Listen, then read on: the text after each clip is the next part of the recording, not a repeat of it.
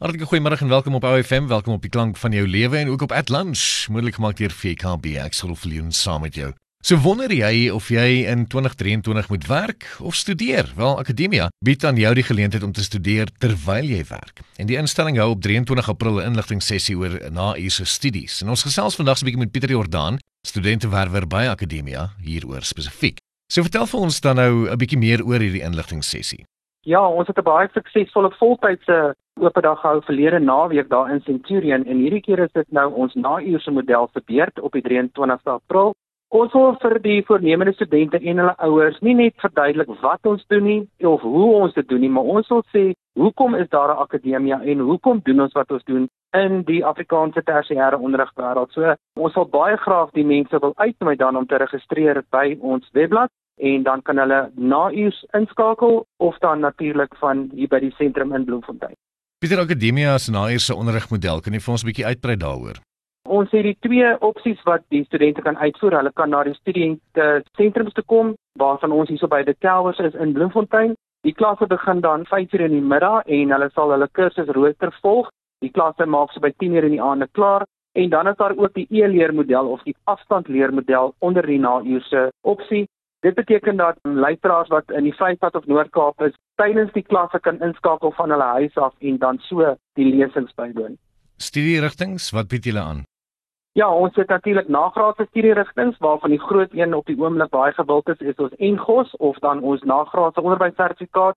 Ons het die hoër diplomas in belasting, in projekbestuur en in bestuursrekeningkunde en dan ons 3 jaar grade, ons B-grade, BCom grade veral ekonomie en regte, finansiële beplanning, ondernemingsbestuur, bestuursrekeningkunde wat natuurlik by CIMA en by FIPA geakkrediteer is.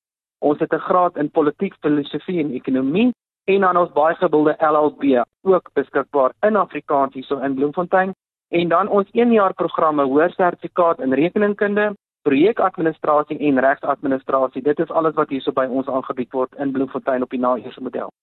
Hoekom moet 'n individu oorweeg dan nou spesifiek om te werk en te studeer? Ek bedoel dis harde werk, jy moet jou tyd redelik goed skeduleer. Wat sal jy sê is die rede daarvoor? Ja, ons het 'n absolute behoefte raak gesien in die mark dat daar baie mense is wat reeds werkend is, wat nog nooit die geleentheid gehad het om te kan studeer nie. So ons maak daai opsie nou vir hulle moontlik.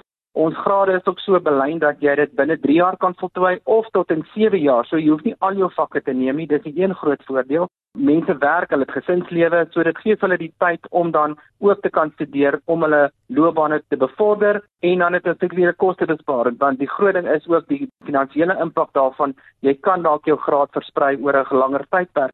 Vir skoolverlaters is dit natuurlik ongelooflik goed om jou graad in die aande te kan loop, maar jy kan ook werkservaring solank begin opbou terwyl jy 'n ontvangspersoneel het is of 'n verkoopspersoon waar ook al selfs vir kelners vind groot baat by wat ons doen hierso in Bloemfontein op die nahuursmodel.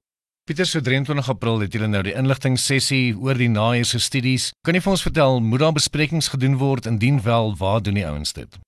Dit is by ons webblad www.akademia.ac.za reg bo op die webblad is daar 'n klik hier opsie die persoon gaan net soontoe en dan kan hy die registrasieblad daar invul en hy sal die nodige kommunikasie dan kry oor die aanlyn link wat hy kan kry ensovoorts en dan kan hulle dan net bespreek of hulle dan by watter sentrum ook al landwyd wil inskakel of dan van die huis af dit wil doen. Dit is aan Pieter Jordaan studentewerwer in die Vrystaat vir Akademia vind bietjie meer uit by hulle inligting sessie 23 April en dan kan jy meer uitvind oor hulle na eerste studies. Ek is Cyril Viljoen saam met jou hierdie is Atlantis moontlik gemaak deur VKB.